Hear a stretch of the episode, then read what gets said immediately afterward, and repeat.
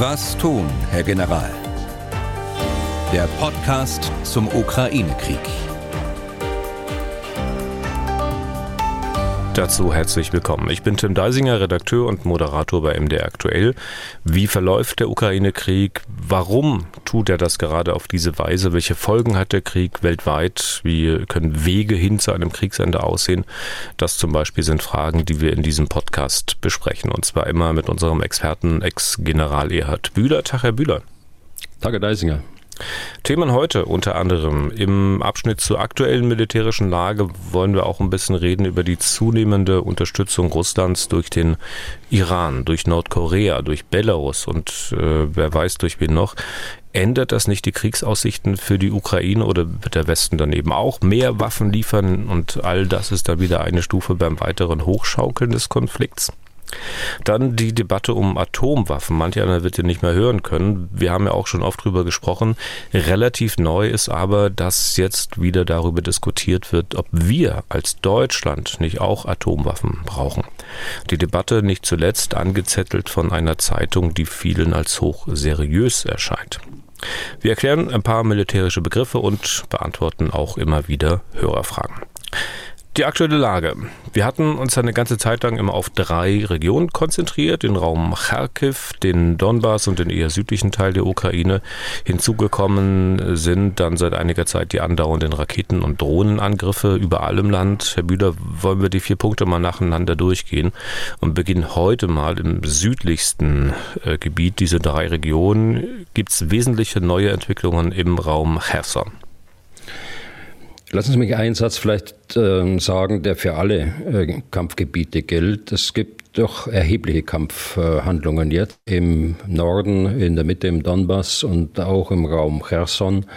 Es gibt erheblichen Beschuss auch äh, durch russische Artillerie auf der gesamten Frontlinie. Das sind die Meldungen, die uns aus allen drei Bereichen, die Sie jetzt gleich ansprechen wollen, erreicht haben. Wenn wir jetzt runtergehen und auf Ihre Frage eingehen, Cherson. In Cherson ähm, setzt die Ukraine ihr Abriegeln der Truppenteile westlich des Dnieper weiter fort. Das heißt, die, ähm, der Beschuss äh, insbesondere von Fähren über den Fluss, äh, aber auch von Munitionsdepots, von Führungseinrichtungen geht weiter und nicht nur der Beschuss, äh, sondern auch das Zerstören desselben. Also wir haben Bilder gesehen von Fähren und Lastenkähnen, die Material übergesetzt haben über den Dnieper vom Westen nach Osten, die dort zerstört worden sind entlang der Antoniewska-Brücke äh, in der Nähe von Cherson. Äh, die Brückenübergänge bei Cherson, also die Autobahnbrücke und auch die Eisenbahnbrücke äh, sind nicht nutzbar, sie sind nicht zerstört. Ganz offensichtlich wollen die Ukrainer die Brücken auch nicht zerstören, weil sie sie ja selbst brauchen in Zukunft möglicherweise oder ganz sicher sogar aus meiner Sicht. Also das ist die, die Frage der Abriegelung äh, in Cherson. Daneben äh, ist der Druck auf den Brückenkopf groß und zwar von äh, Nordosten aus, also entlang des Dnieper, aber auch von Nordwesten auf Cherson. Die äh, Russen haben ihre Verteidigungslinien um Cherson weiter ausgebaut. Äh, das trifft nicht zu auf die, äh, auf die Verteidigungslinien in der Provinz, in der gesamten Provinz Cherson, westlich des Dnieper. Es sieht also so aus, als ob sie die äh, Stadt Cherson quasi als Eckpfeiler noch nutzen wollen und das Westufer so lange halten wollen, ähm, bis die Masse der Truppe dann über den Dnieper zurückgeführt worden ist. Hm. Also wir sehen klare Anzeichen dafür, dass äh, jetzt das, was wir eigentlich seit Tagen schon gesagt haben, dass sie äh, das jetzt äh, realisieren wollen, nämlich die Truppe zurückführen auf den, auf den Ostteil, aber unterhalten durch substanzielle Kampftruppen eines Stücks um Cherson quasi als, als letzten Eckpfeiler ihrer Verteidigung, um ihre Kräfte dann geordnet in den Osten zurückzuführen. Hm. Sie hatten es angedeutet, die Russen haben ihre Angriffe offenbar deutlich intensiviert, äh, auch im Donbass. Sind äh, dort die äh, Ukraine nach wie vor in der Lage, diese Angriffe der Russen abzuwehren? Ja, im nördlichen Donbass ja, um äh, Bachmut herum. Äh, hier ist äh, nach wie vor zu beobachten ein Anrennen der, der Wagner-Truppe, jetzt aber schon verstärkt durch Soldaten, die äh, neu mobilisiert worden sind äh, und auch Sträflinge, die dort im Einsatz sind unter dem Schutz äh, von, von Wagner. Im Übrigen Stichwort Wagner. Es ist interessant, dass auch Wagner die Kräfte allmählich ausgehen zu scheinen, denn es gibt erst erste Meldungen, dass die ähm, Wagner-Truppe aus Mali zurückgeführt werden soll. Der äh, Journalist Thomas Wiegold hat in seinem Blog Augen geradeaus als erster darüber berichtet, aus einer Meldung des äh, ukrainischen Generalstabs. Also hier wird man sehen, äh, inwieweit es auch Rückwirkungen auf den Bundeswehreinsatz in Mali hat. Aber es zeigt erstmal schon, dass auch Wagner große Probleme dort hat im Raum Bachmut. Ähm, ich würde davon abtrennen, die Situation weiter südlich äh, im Bereich der Großstadt Donetsk dort ist es den Russen schon gelungen, äh, in äh, geringe Geländegewinne zu machen in diesem Bereich, aber nicht substanziell, sondern dass ich eigentlich zum Gesamturteil komme über diesen Frontabschnitt, dass die Lage auch dort aus operativer Sicht weitgehend unverändert ist. Okay, und dann das Gebiet Kharkiv, wie ist der Stand dort? Kharkiv nach wie vor äh, schwere äh, Kämpfe entlang der, der gesamten Frontlinie, wie bei den anderen Fronten im Augenblick auch. Der Schwerpunkt liegt nach wie vor bei äh, Kremina. Äh, hier sind die Ukraine 15 bis 20 Kilometer von der Stadt entfernt. Auf äh, zwei Achsen greifen sie die Stadt an, auch etwas weiter nördlich im Bereich Svatove, aber auch hier ähm, bei den Ukrainern nicht mit äh, großen äh, Geländegewinnen, äh, eher marginalen Geländegewinnen, aber sie erhalten sich die Option aufrecht, die die äh, Offensive weiter fortzusetzen, sobald das Wetter es weiter erlaubt. Offensichtlich ist, äh, wie auch im Donbass selbst, das Wetter äh, so, dass die Fahrzeugbewegungen in erster Linie über Straßen erfolgen müssen, weil der, die Felder so matschig sind, dass die schweren Gefechtsfahrzeuge dort nicht operieren können, wie sie sonst tun könnten. Hm. Dann der vierte Punkt, das russische Arsenal an Raketen oder Drohnen scheint ja auch nach nach wie vor nicht ausgeschöpft, wie die Angriffe zeigen. Nein, nicht ausgeschöpft, aber äh, wir sehen nach wie vor die, äh, die äh, Drohnen aus äh, mutmaßlich iranischen Beständen, die im Einsatz sind. Äh, es waren auch im Einsatz äh, die etwas älteren äh, Boden-Luft-Raketen, die hier im Boden-Boden-Einsatz äh, eingesetzt werden, die S-300 und vereinzelt eben auch moderne Marschflugkörper wieder, wobei da die Anzahl deutlich nach unten geht, nach meinen Erkenntnissen zu dem, was wir zu Wochenanfang gesehen haben. Hm. Und ich habe gelesen, wissen, die Russen äh, bedienen sich möglicherweise weiter an westlicher Technik, um dann Raketen oder ähnliches zu produzieren. Also nicht, dass der Westen solche Sachen dann dahin liefert, aber offenbar ist der Export von Kühlschränken, Waschmaschinen und anderen Konsumgütern, die Chips eingebaut haben, aus der EU in russische Nachbarländer kräftig angestiegen. Kasachstan beispielsweise. Und die Russen, so stand das da, importieren das Zeug dann aus diesen Ländern. Die Zahlen bei solchen Gütern, die sollen kräftig angestiegen sein. Angeblich eben um Chips dort auszubauen und sie für ihre Raketen umzufunktionieren. Ähm, ich nehme an, Sie haben auch noch nie aus einer Waschmaschine eine Rakete gebaut, aber was, was meinen Sie, ist sowas prinzipiell denkbar? Naja, das sind so Dual-Use-Güter, also die für, für militärische ähm, Waffensysteme genutzt werden können, aber eben auch für rein zivile äh, Technik. Äh, die Russen sind tatsächlich bei ihren modernen Waffensystemen, was auch sehr erstaunlich eigentlich, ähm, auf die äh, Technologie aus dem Westen angewiesen oder aus vergleichbaren Ländern. Und äh, es ist nicht auszuschließen, dass diese Meldung auch stimmt, dass man über Drittländer äh, solche Haushaltselektronik dann nach Russland einführt und dort äh, Technik ausbaut, um sie dann in Waffentechnik zu, weiter zu verwenden. Hm, und dann lässt sich wahrscheinlich auch mit Sanktionen nicht vollständig was dagegen machen. So wie es scheint, bekommt Russland äh, auch immer mehr Unterstützung von solchen Ländern wie Nordkorea oder äh, dem Iran. Artilleriegeschosse, Drohnen, Panzer aus Belarus. All das, um Verluste, die man erlitten hat, auszugleichen. Wenn die Russen aus diesen Ländern jetzt regelmäßig Nachschub bekommen, verändert das dann nicht auch die Lage für die Ukraine zum Schlechten? Also wir müssen sehen, ob das regelmäßig äh, stattfindet, auch wenn man jetzt in die einzelnen Länder reinschaut. Grundsätzlich haben sie sich ja seit äh, Monaten schon bemüht, mit unbekanntem Erfolg, muss man sagen, äh, Munition zu erhalten für ehemals sowjetische Waffensysteme in verschiedensten Ländern in Zentralasien, äh, waren da aber insgesamt wenig erfolgreich. Wobei ich gerade gesagt habe, unbekannten Erfolg, das kann man nicht irgendwie quantifizieren, aber man kann es schließen aufgrund der, der Reaktion aus Kasachstan und aus anderen Ländern, in äh, Zentralasien, dass der politische Rückhalt einfach nicht da ist für diesen Krieg.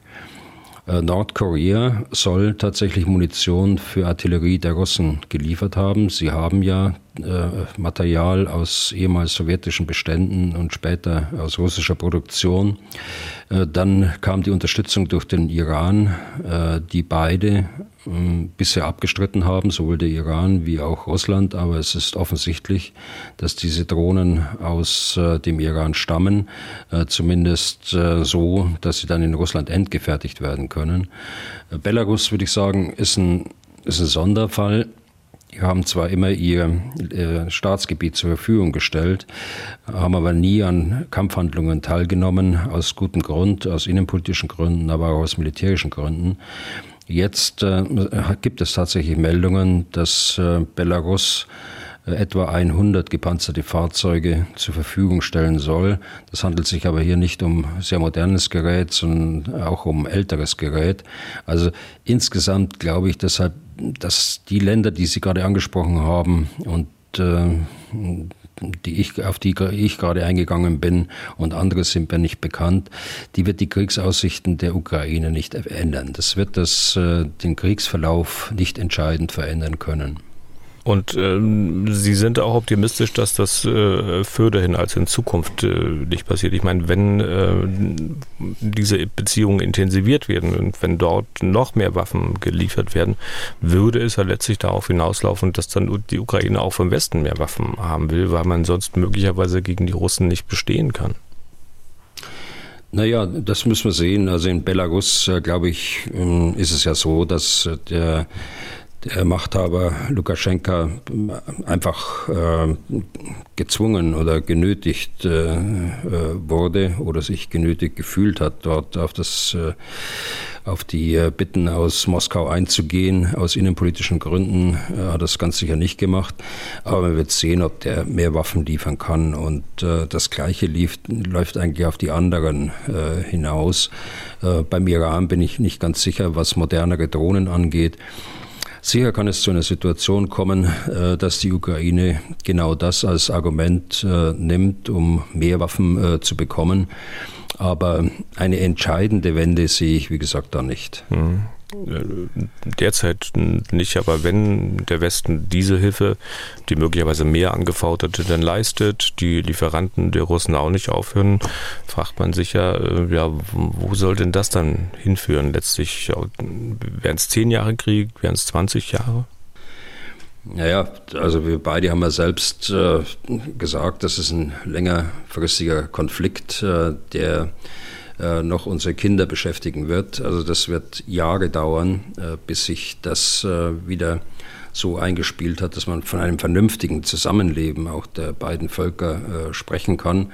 Ob die Kriegshandlungen so lange dauern, wie Sie gerade gesagt haben, äh, das äh, würde ich, da würde ich schon ein Fragezeichen zu, dahinter stellen. Hm. Das wird sich auch ein, ein, Russland auf Dauer nicht leisten können.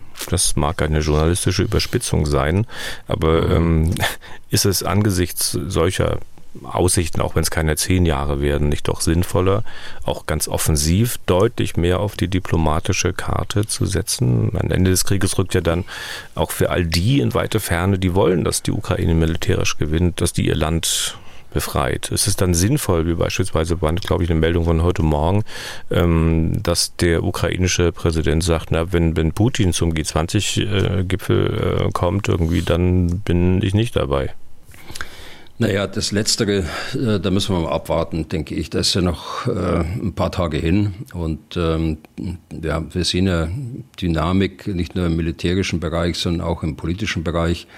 Es wird ja miteinander gesprochen. Das zeigt ja auch die äh, erneute Übergabe oder den erneute, der erneute Austausch von Kriegsgefangenen, äh, gerade gestern wieder. Also es wird auf unterer Ebene schon miteinander gesprochen. Es wird äh, gesprochen auf der Ebene der äh, Nuklearmächte USA und, äh, und Russland. Es wird gesprochen über Erdogan, über die Türkei, äh, dem es ja wieder gelungen ist, dass dieses Gelände, äh, dass dieses Getreideabkommen ähm, weiter äh, Bestand hat und die Getreidelieferungen weiter fortgesetzt werden können.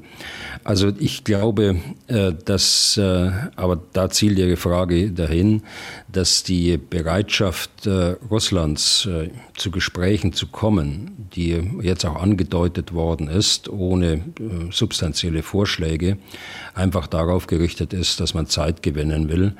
Zeit gewinnen, das ist die die operative Idee oder auch vielleicht strategische Idee äh, der, der Russen. Sie äh, wollen, dass die Mobilisierung irgendwann mal wirkt und sie wollen, dass ihre Propaganda auch mal wirkt in dem Westen, dass unsere Unterstützung dann nachlässt.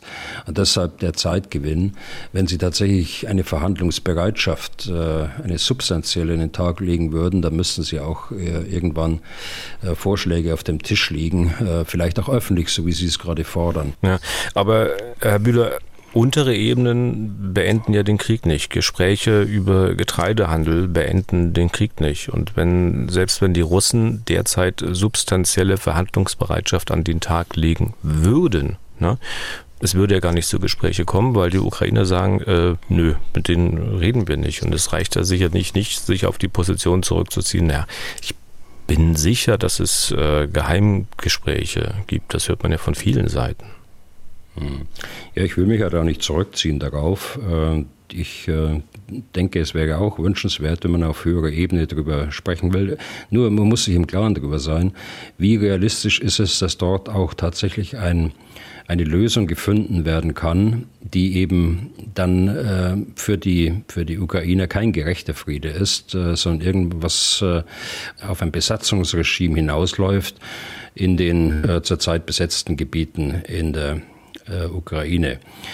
Vielfach äh, meint man eben, dass äh, auch die Ukraine jetzt in einer Position der Stärke ist. Äh, wir haben am Anfang immer äh, gehört, dass die Ukraine eine, in einer Position der Schwäche ist. Äh, und jetzt hat sie mal die Initiative gewonnen an verschiedenen Frontabschnitten, hält andere Frontabschnitte ähm, hat also im Wesentlichen die Initiative, wie ich gerade schon sagte. Aber das kann man noch nicht als Stärke äh, bezeichnen, wenn man den Krieg als Ganzes äh, da sieht. Äh, Einknicken jetzt auf der Seite der, der Ukraine würde bedeuten, dass sie eben auf ein Besatzungsregime hinausläuft, äh, das keiner haben will, auch äh, keiner von uns haben will. Hm. Aber Sie selbst. Im Übrigen, äh, aber im Übrigen, äh, man, man muss noch mal daran erinnern, äh, der Präsident Zelensky hat ja zu Anfang des Krieges klare Vorschläge gemacht, die darauf hinaus gelaufen sind. Ja, in den Grenzen von, vom 24. Februar, da kann man darüber reden, man kann über die besetzten Gebiete die vor dem 24. schon besetzt waren, reden. Man kann sogar über die Krim reden. Und das alles äh, ist ja nicht akzeptiert worden und äh, ist nach Butscha und anderen Orten ist das eben nicht mehr realisierbar gewesen auf der Seite der Ukraine, aus verständlichen Gründen. Hm. Ähm, Sie haben ja auch immer gesagt, die Ukraine äh, die habe jetzt sozusagen das Momentum, so haben Sie es äh, genannt, und manch einer interpretiert es ja durchaus als aktuelle Position der Stärke, dass die Ukraine in diesem Krieg eigentlich noch nie so stark gewesen ist wie jetzt. Und es hieß ja immer, dass die Ukraine eigentlich nur aus einer Position der Stärke heraus mit Russland verhandeln kann und sollte. Besteht dann nicht die Gefahr, dass man diesen Moment, in dem man jetzt vergleichsweise stark ist und dann verhandeln könnte, verpasst, dann möglicherweise im Verlaufe des Krieges wieder schwächer wird und dann ja, ist es vorbei mit einer Verhandlung aus der Position der Stärke. Das könnte so sein. Äh, Sie können es aber auch umdrehen. Äh, die äh, Ukraine wird stärker werden in den nächsten Wochen und Monaten, während die Russen ihr Potenzial erst wieder aufbauen müssen. Das heißt, die Ukrainer zielen genau in diese Lücke hinein, wo die Russen noch Schwäche zeigen. Und umgedreht, wenn sie das nicht machen würden, und das bezeichnen sie als Stärke, wenn sie das nicht machen würden, dann würden sie einfach zulassen, dass die russische Stärke wieder anwächst und äh, dann tatsächlich dazu führt, dass sie möglicherweise auch wieder in die Offensive gehen. Ja, aber wenn Sie sagen, die Russen müssen ihre, ihre, ihr Potenzial, ihre Stärke wieder aufbauen, das geht auch der Ukraine auch genauso. Jeden Tag, die verlieren auch jeden Tag viele Menschen, die verlieren auch jeden Tag äh, Technik und bekommen aus dem Westen nun beileibe nicht so viel, wie sie gerne hätten. Naja, sie haben schon Waffen und Munition bekommen, äh, auch in der Qualität, wie sie es gerade brauchen. Äh, Artillerie, insbesondere weitreichende Artillerie, mit, den, mit der sie weiter schießen können, als die Russen äh, wirken können. Äh, dass sie äh, gerne Kampfpanzer gehabt hätten und Schützenpanzer, äh, das wissen wir beide. Da bin ich auch etwas anderer Auffassung als hier die Auffassung, die von der Bundesregierung auch vertreten wird. Aus welchen Gründen auch immer, wir kennen sie ja nicht, aber ich denke schon, dass man die Waffen, die auf Lager liegen in, in der äh, Industrie bei uns, Leopard und äh, Schützenpanzer dazu hätte liefern können. Und äh, dann wären die äh, Ukrainer auch letztlich in ihrer Offensive erfolgreicher gewesen. Und das äh, trifft auch zu auf Waffensysteme, die bei anderen, gleichwertige Waffensysteme, die bei anderen äh, Bündnispartnern hm. noch auf Lager Sie liegen. Sagen, also dieses wären. Ausschließen dieses Ausschließen von Kampfpanzern und Schützenpanzers, das halte ich für falsch. Sie sagen wären, aber das bestätigt doch im Prinzip meinen Einwand. Ja, ich, ich wollte ja nur darauf hinweisen, nochmal die Gelegenheit nochmal zu nehmen. Also man kann so argumentieren, wie Sie argumentieren, aber man muss immer wissen, die könnten schon in einer anderen Situation sein. Aber sie haben schon substanziell andere Waffen bekommen, die es ihnen ermöglicht hat, die Initiative zu ergreifen. Und ich glaube, dass sie das auch in äh, naher Zukunft äh, auch weiter äh, fortsetzen werden, jedenfalls im, im Bereich Cherson und auch oben äh, im, äh, im Norden. Also ich denke schon, dass die Ukraine da gute Chancen hat, die Initiative zu behalten. Aber insgesamt dann zu, zu sprechen von einer äh, Stärke äh, der Ukraine in dem Krieg, das ist noch zu, das ist zu früh. Wir haben es hier mit Russland zu tun, das von den Ressourcen her äh, ganz anders aufgestellt ist als die Ukraine. Das ist Personal, das ist aber auch Material, selbst wenn es älteres Material ist. Das ist Munition, selbst wenn es ältere Munition ist. Also hier ist das Kräfteverhältnis nicht so so, dass man insgesamt von einer Stärke der Ukraine sprechen kann. Hm. Wir müssen mal eine extra Ausgabe machen mit der großen Überschrift, woher nimmt Herr Bühle seinen Optimismus? ich kann es manchmal nicht so richtig nachvollziehen. Erst heute, ich habe heute die Meldung gelesen, dass zum Beispiel die Schweiz äh, Deutschland untersagt hat, äh, Munition für den Gepard an die äh, Ukraine zu liefern, weil das ja Munition ist, die in der Schweiz äh, produziert worden ist. Also der Westen äh, macht es der Ukraine und weiß Gott nicht einfach, inklusive Schweiz. Nein, Nein, das, das macht er nicht, jedenfalls teilweise nicht. Und bei bestimmten Waffensystemen, da hatten wir gerade schon gesprochen. Und ja, die Schweizer Entscheidung, die muss man akzeptieren. Das ist in deren Gesetzen so, dass sie keine Munition an äh, einen kriegführenden Staat ausliefern dürfen. Fragt sich nur, warum muss diese Munition ausgerechnet dann in der Schweiz äh, gefertigt werden? Ähm, es gibt einen Schweizer Staatskonzern, die RUAG, der viele äh, Fabriken unterhält und unterhielt, muss man jetzt auch sagen, weil sie zunehmend äh, auch verkauft werden. Vor diesem Hintergrund des, äh, der Diskrepanz zwischen militärischer und technologischer Fähigkeit und äh, dem politischen Verbot, äh, Waffen in in Kriegsgebiete zu liefern als neutraler Staat. Das, äh, das muss man akzeptieren. Das ist auch gut so auf der anderen Seite, dass man die Schweiz hat als neutralen Partner mit all den neutralen äh, äh Institutionen, die sie beherbergt.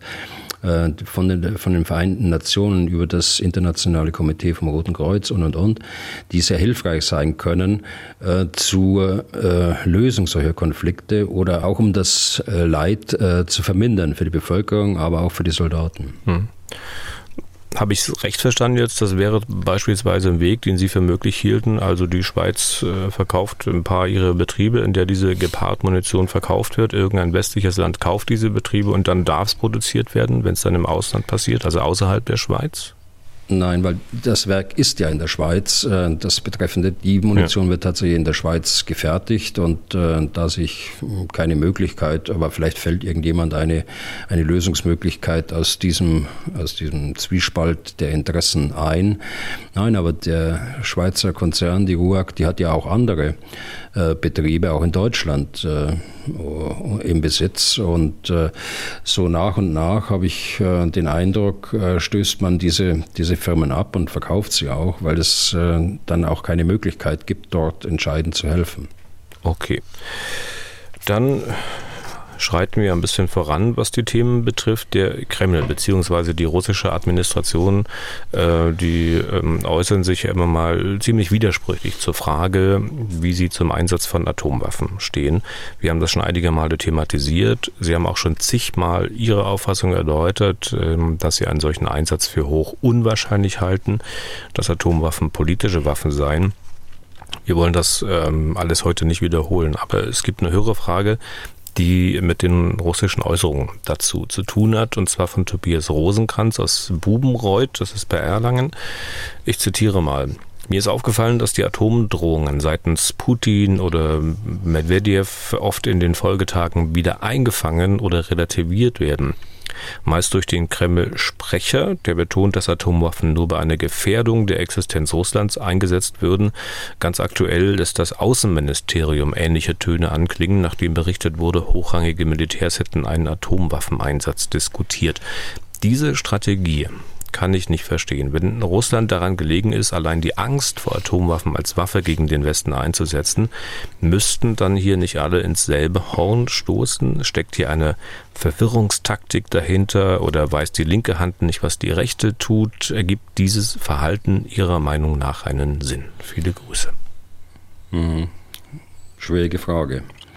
Also ich will es mal so versuchen. Es gibt nach meiner Einschätzung zwei Strömungen in Russland, die grundsätzlich der Sonderoperation zustimmen oder zustimmen mussten. Äh, beides mag sein. Äh, sie unterscheiden sich dadurch, dass die erste nicht alles mitmachen will, insbesondere äh, sich gegen die Eskalation mit Nuklearwaffen äh, ausspricht, weil sie sonst alles verlieren könnte, was sie heute besitzen. Das bezeichne ich als erste Strömung. Die zweite äh, Strömung, die hält nichts von der Sonderoperation als solche und wie man dort vorgeht. Äh, sie hält das Vorgehen für zu weich und sie würde auch von einer nuklearen Eskalation nicht zurückschrecken. Dieses äh, führt dazu, dass man da von der Führung äh, der, des Kreml beide Seiten irgendwie äh, betrachten muss und beiden Seiten irgendwie auch gerecht werden muss, weil sie gleichermaßen dem äh, Kreml gefährlich werden können. Also so erkläre ich mir das ständige Auf und Ab, die Eskalation und dann auch das Einfangen äh, zu, äh, von zu harten Aussagen aus der Sicht des Kremls. Hm. Was, was vielleicht ein Gedanken nochmal dazu, was wiederum beide äh, Strömungen eint und auch auf der Linie des Kreml liegt, ist, dass die Drohung mit Atomwaffen ganz gezielt auf uns in Europa und ganz gezielt auch auf uns in Deutschland zielt. Und äh, dabei muss man nicht nur eine Auffassung vertreten. Wenn man beeinflussen will, wenn man unseren Diskurs äh, entscheidend beeinflussen will, die Debatte, die bei uns geführt wird über Krieg und Folgen, ist es sogar vielleicht einfacher, zu unterschiedlichen Zeiten und auch unterschiedliche Botschaften zu senden, um die beiden Gruppen auch deutlicher auseinander zu dividieren und insgesamt eben dann auch den gesellschaftlichen Zusammenhang bei uns äh, eben ins Visier zu nehmen. Hm. Herr Rosenkranz hatte ja Äußerungen aus dem russischen Außenministerium angesprochen. Die haben im Wesentlichen Folgendes gesagt. Jede militärische Konfrontation zwischen Nuklearmächten ist zu vermeiden. Ein Atomkrieg ist unzulässig. Es gibt bei einem solchen Krieg keine Sieger. Er darf niemals entfesselt werden. Hätten ja eigentlich auch Sie sagen können. Wenn das aus dem Außenministerium kommt, ist das ein äh, Statement, das Sie dann auch ernst nehmen?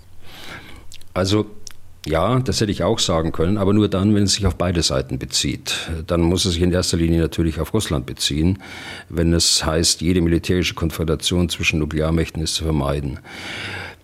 Die äh, Sache, dass äh, ein Atomkrieg unzulässig ist und es gibt bei einem solchen äh, Krieg keine äh, Sieger, darf niemals entfesselt werden, da äh, kann ich zustimmen.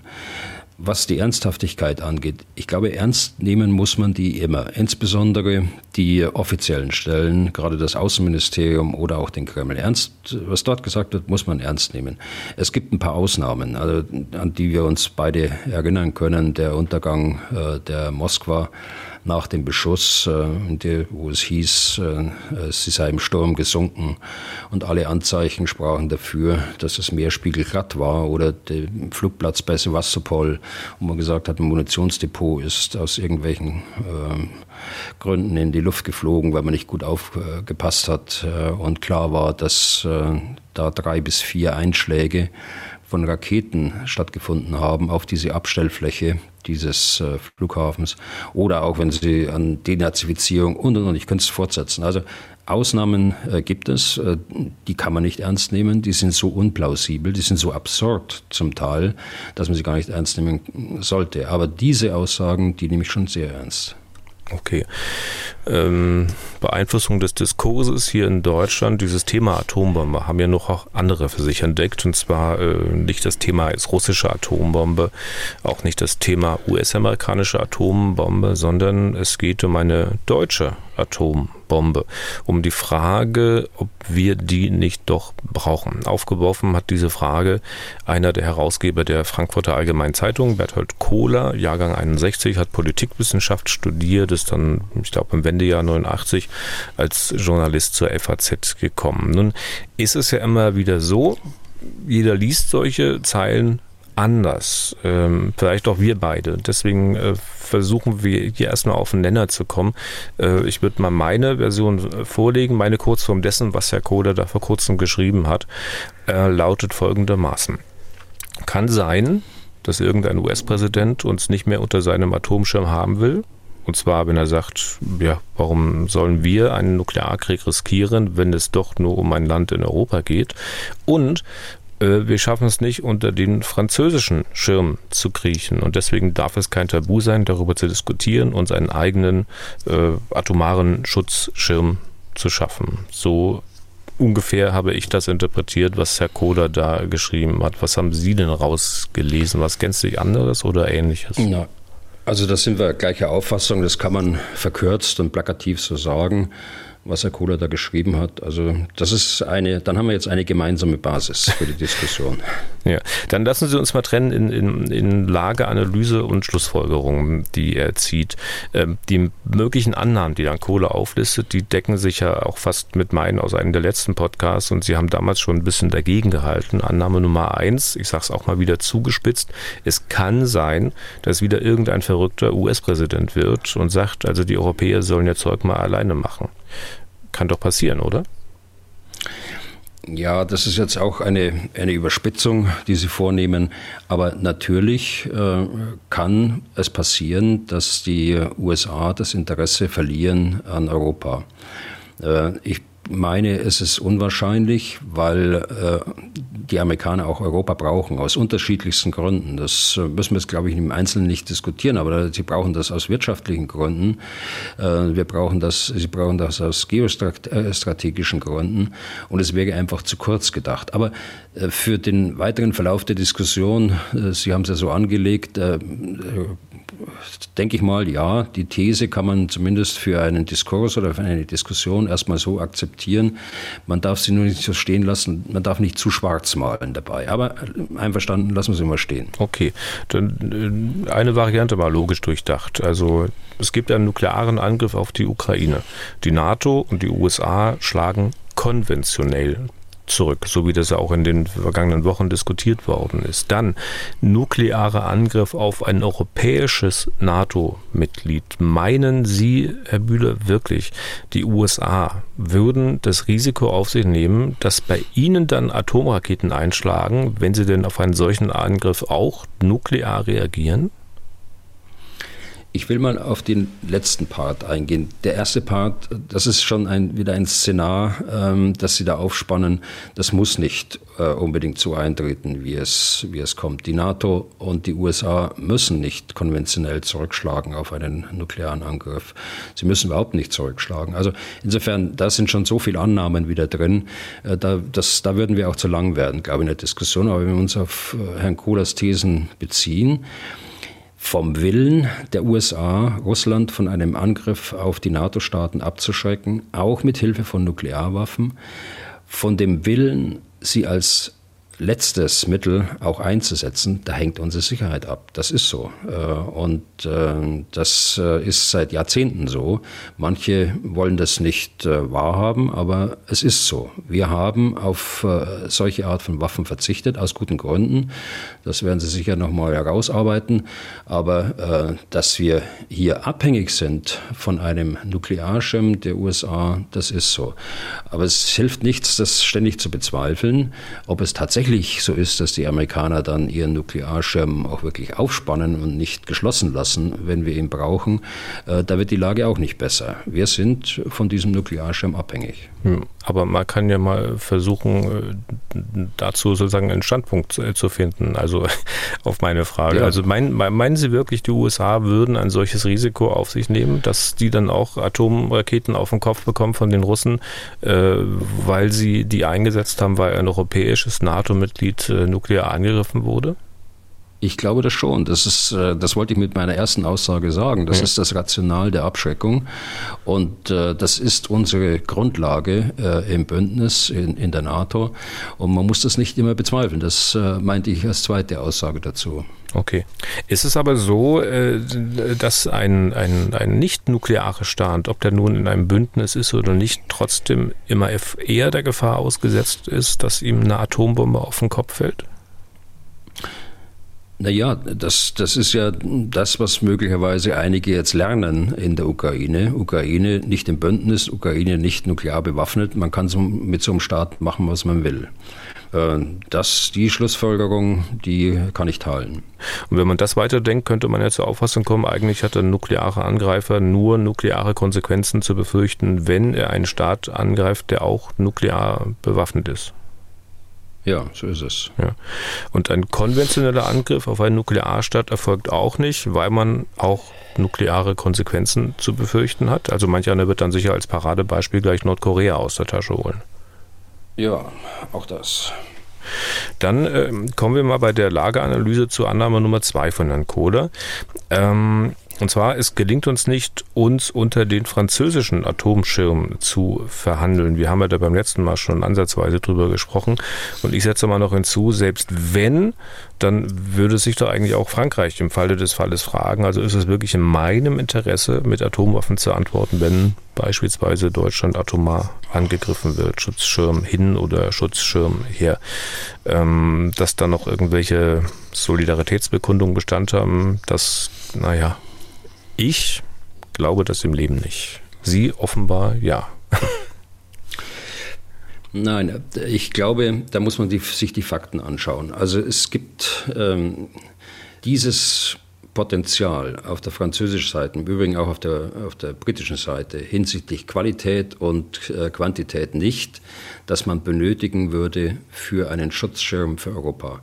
Das kann nur die USA leisten. Die französischen Waffen wie auch die britischen Waffen sind einzig und allein ausgelegt, nochmal quantitativ und qualitativ, um als letztes Mittel Frankreich und äh, Großbritannien zu schützen.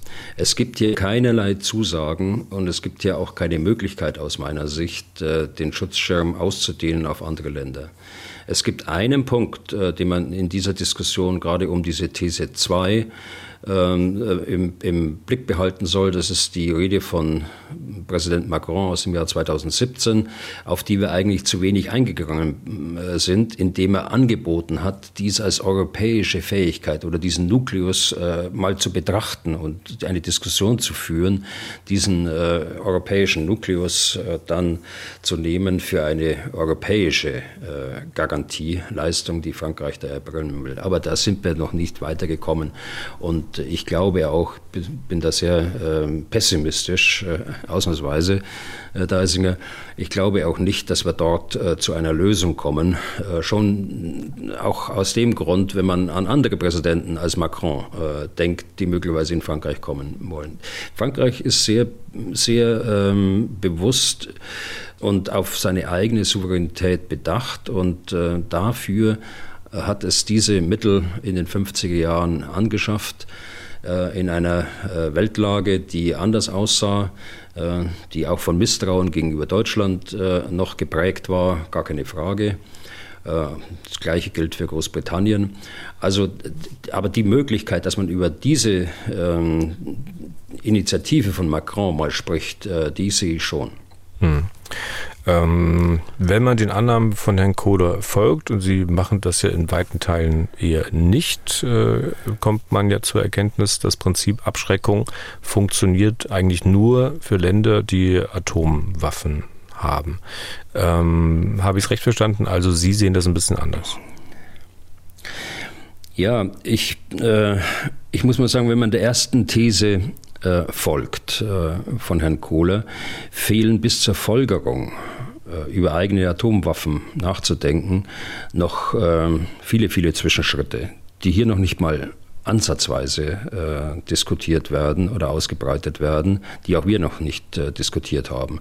So, wenn ich wirklich zu der These 1 äh, äh, komme und sage, die Zuverlässigkeit der USA könnte nicht gegeben sein auf mittlere Sicht oder auf längere Sicht, so, dann müsste doch jetzt äh, der Punkt kommen, wie können wir das Interesse der USA wachhalten, das zweifellos heute gegeben ist. Ich hatte vorhin einige Gesichtspunkte genannt.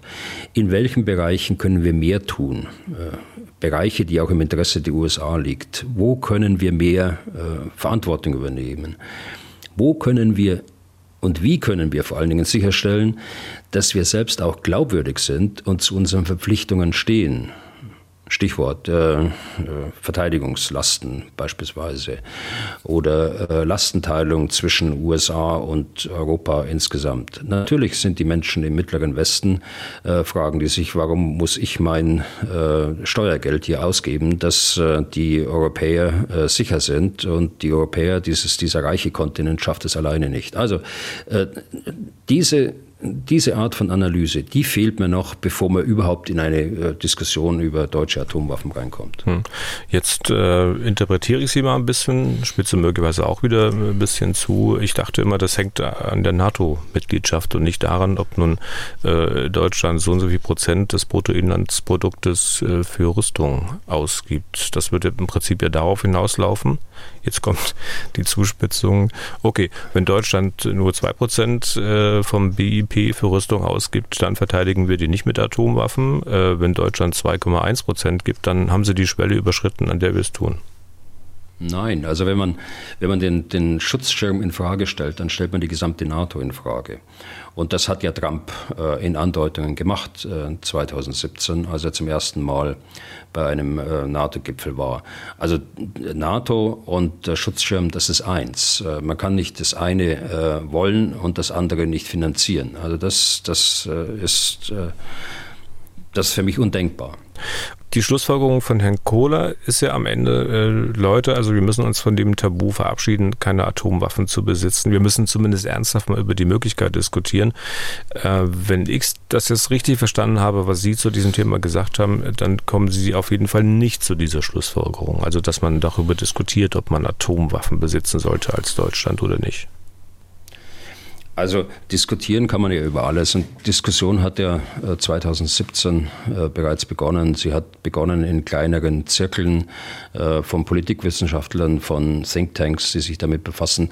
Insofern kommt dieser, dieser Artikel jetzt nicht irgendwo aus dem Blauen, sondern diese Schlussfolgerung, die ist schon in einigen Köpfen vorhanden. Mhm. natürlich kann man diskutieren, aber ich bin ähm, da entschiedener Auffassung eigentlich, dass wir bei unserer bisherigen Linie bleiben sollten. Ja, aber wenn da möglicherweise die Diskussion am Ende anders ausgeht und die Bundesrepublik sich dann doch entschließen würde, sich auf den Weg zu machen, Atomwaffen besitzen zu wollen, äh, gäbe es dann am Ende irgendwas, was diese Abschaffung dann doch letztlich verhindert? Also sagen es aber nicht äh, Verträge, die es gibt. Äh, doch, das sage ich jedenfalls. jedenfalls fange ich damit an.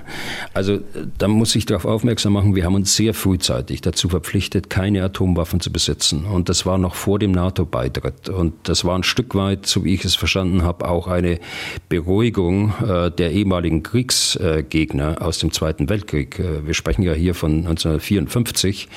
Äh, Anfang der 50er Jahre. Äh, die Erklärung hat abgegeben der, der Bundeskanzler Adenauer. Dann haben wir uns äh, in dem Vertrag über die Nichtverbreitung von Kernwaffen verpflichtet, populär Atomsperrvertrag, verpflichtet, keine Kernwaffen herzustellen und zu besitzen. Das war vor äh, circa äh, vor mehr als 50 Jahren mittlerweile. Und äh, noch wichtiger und kaum bekannt, es gibt auch den Vertrag über die abschließenden Regelungen, äh, die zur Wiedervereinigung Deutschlands führen, also der 2 plus 4 Vertrag, äh, ratifiziert worden von allen äh, sechs Unterzeichnerstaaten im Jahr 2091. Also es waren die beiden deutschen Staaten, äh, Russland, äh, die Sowjetunion, äh, USA, Frankreich und äh, Großbritannien. Auch dieser Vertrag enthält die Verpflichtung, keine Nuklearwaffen herzustellen, zu besitzen oder die Verfügungsgewalt dazu zu haben. Also da ist man schon sehr spezifisch darauf eingegangen.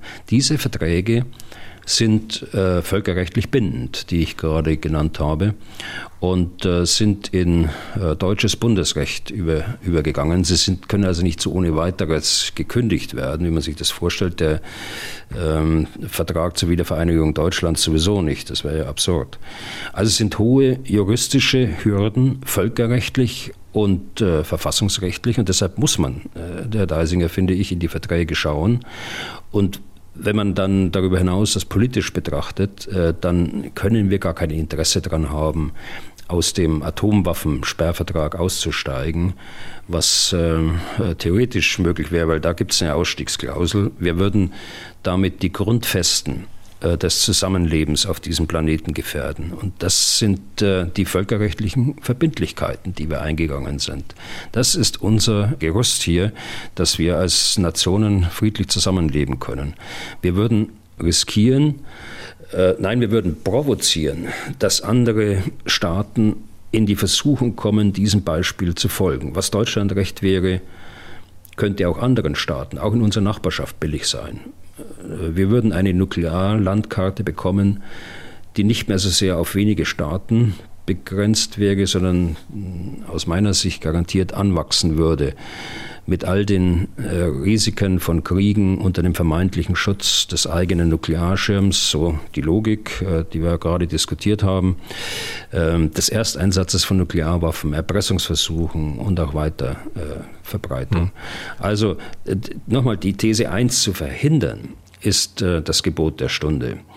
Ähm, das Angebot von Präsident Macron kann man dazu ruhig nutzen, mal über französische Nuklearwaffen zu reden.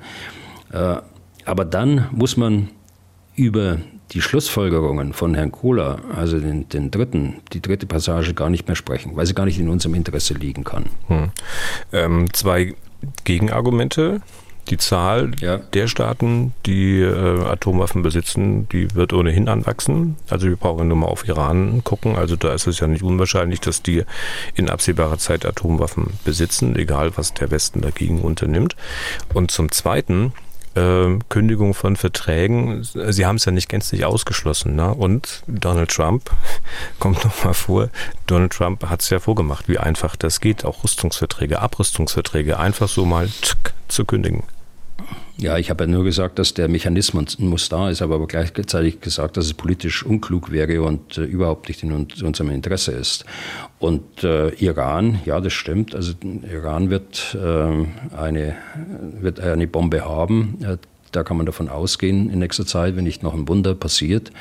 Äh, die, äh, die Nordkoreaner stehen kurz davor.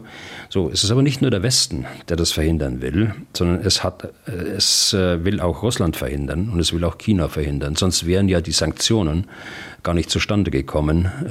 Die UN-Resolutionen die, äh, auf denen die Sanktionen dann basieren, äh, weder gegen den Iran noch äh, gegen Nordkorea. Also es gibt schon eine Gemeinsamkeit der alten Nuklearmächte, nenne ich es mal so, diesen Status quo so lange wie möglich zu halten. Es hat Ausnahmen gegeben mit Pakistan, mit Israel, äh, mutmaßlich, muss man immer dazu sagen. Äh, aber es gibt schon eine, eine gemeinsame Auffassung äh, zwischen USA, Russland, äh, China, äh, Großbritannien und Frankreich, also den alten Nuklearmächten.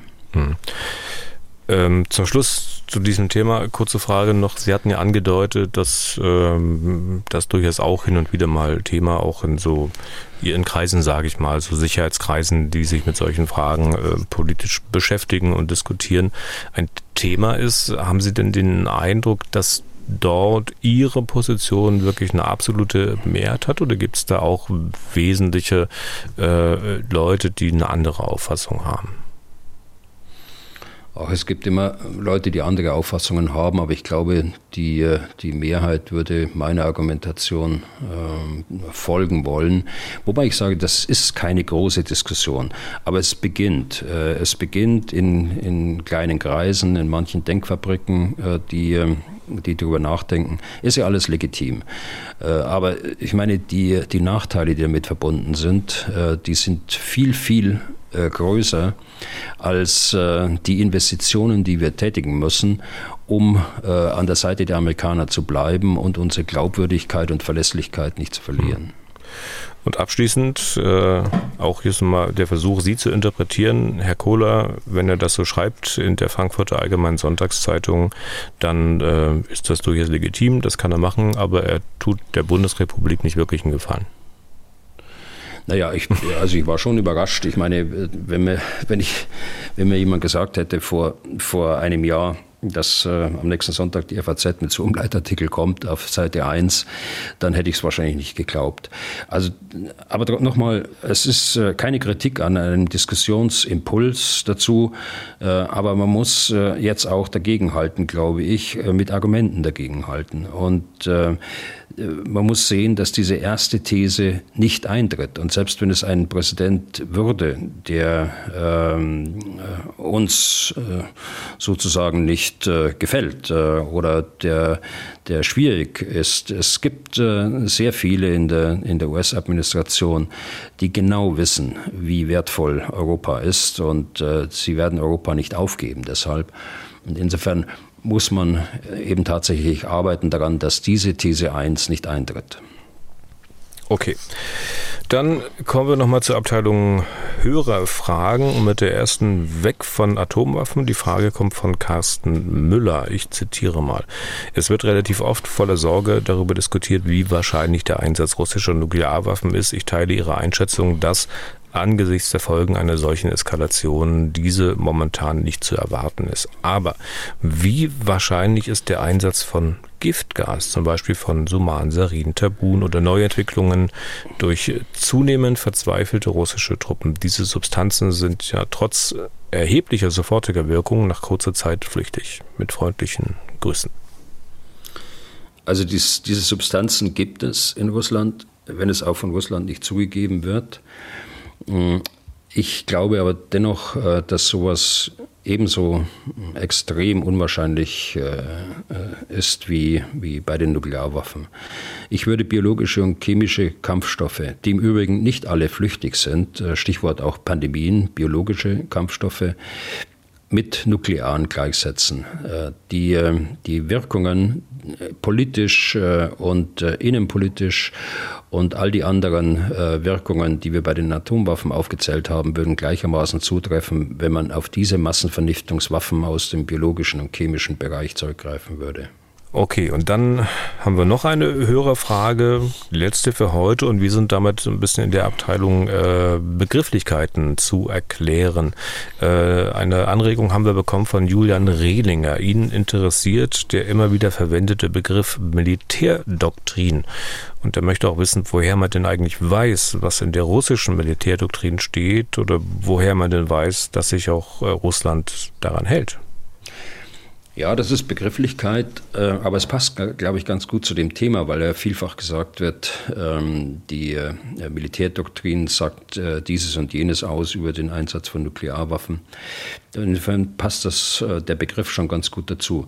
Also Militärdoktrinen enthalten Grundsätze. Äh, sie sind, weil, weil die Frage von Herrn Rillinger gestellt worden ist, gerade in den USA äh, und äh, auch in Russland meist öffentlich im Internet recherchierbar. Man kann die nachlesen, in englischer Sprache sowieso für die USA und sie werden auch in Englisch herausgegeben in, in Russland.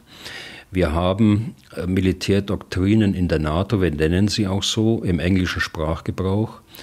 Das sind ähm, äh, Grundsätze, äh, die zu, zum Beispiel zur Zusammenarbeit der verschiedenen Armeen dienen. Im Deutschen äh, benutzen wir den Begriff Militärdoktrin nicht. Wir nennen es eher, was es sind, äh, Grundsätze der Truppenführung beispielsweise für den Einsatz der Landstreitkräfte, operative Leitlinien. Ähm, die wichtigsten bei uns sind politisch gebilligt, äh, haben aber äh, keine Gesetzeskraft. Ähnlich sieht es aus in, in anderen Ländern. Es gibt nur ganz wenige, äh, wo tatsächlich auch Gesetzeskraft dann dahinter liegt. Zur Frage, hält sich Russland daran? Jede Doktrin äh, kann sofort geändert werden, äh, wenn die politischen Umstände sich ändern, wenn militärische Zwänge da sind. Äh, das ist nur ein Federstrich sozusagen. Vor allen Dingen, wenn ich nur in einer nationalen Armee äh, kämpfe und äh, keine Rücksichten nehmen muss auf andere Nationen, die meine Bündnispartner sind. Deshalb verwende ich gerade das Argument, das sieht die russische Militärdoktrin äh, nicht vor. Äh, das verwende ich in meiner Argumentation nie, weil ich da sehr skeptisch bin, dass tatsächlich auch die Militärdoktrin, wie sie aufgeschrieben ist, äh, dann auch Bestand hat. Ich glaube schon, dass sie ernst gemeint worden ist, wie die neue äh, Militärdoktrin für die russische Armee aus dem Jahr 2014. Die ist sicher ernst gemeint, aber man kann das natürlich jederzeit ändern. Und daran glaube ich eher, als dass es verlässlich Bestand hat. Und damit sind wir durch für heute und für diese Woche. Wenn Sie Fragen an Herrn Bühler haben, dann schreiben Sie an general.mdraktuell.de oder rufen Sie kostenfrei an unter 0800 637 3737. Was tun der General gibt es auf mdr.de, in der ARD Audiothek, bei Spotify, Apple, Google, YouTube, Amazon und überall da, wo es sonst noch Podcasts gibt. Herr Bühler, wir wollen uns am Dienstag wieder hören. Ihnen ein angenehmes Wochenende und vielen Dank für heute. Das wünsche ich Ihnen auch, Herr Deisinger. Bis Dienstag nächste Woche. Was tun, Herr General? Der Podcast zum Ukraine-Krieg.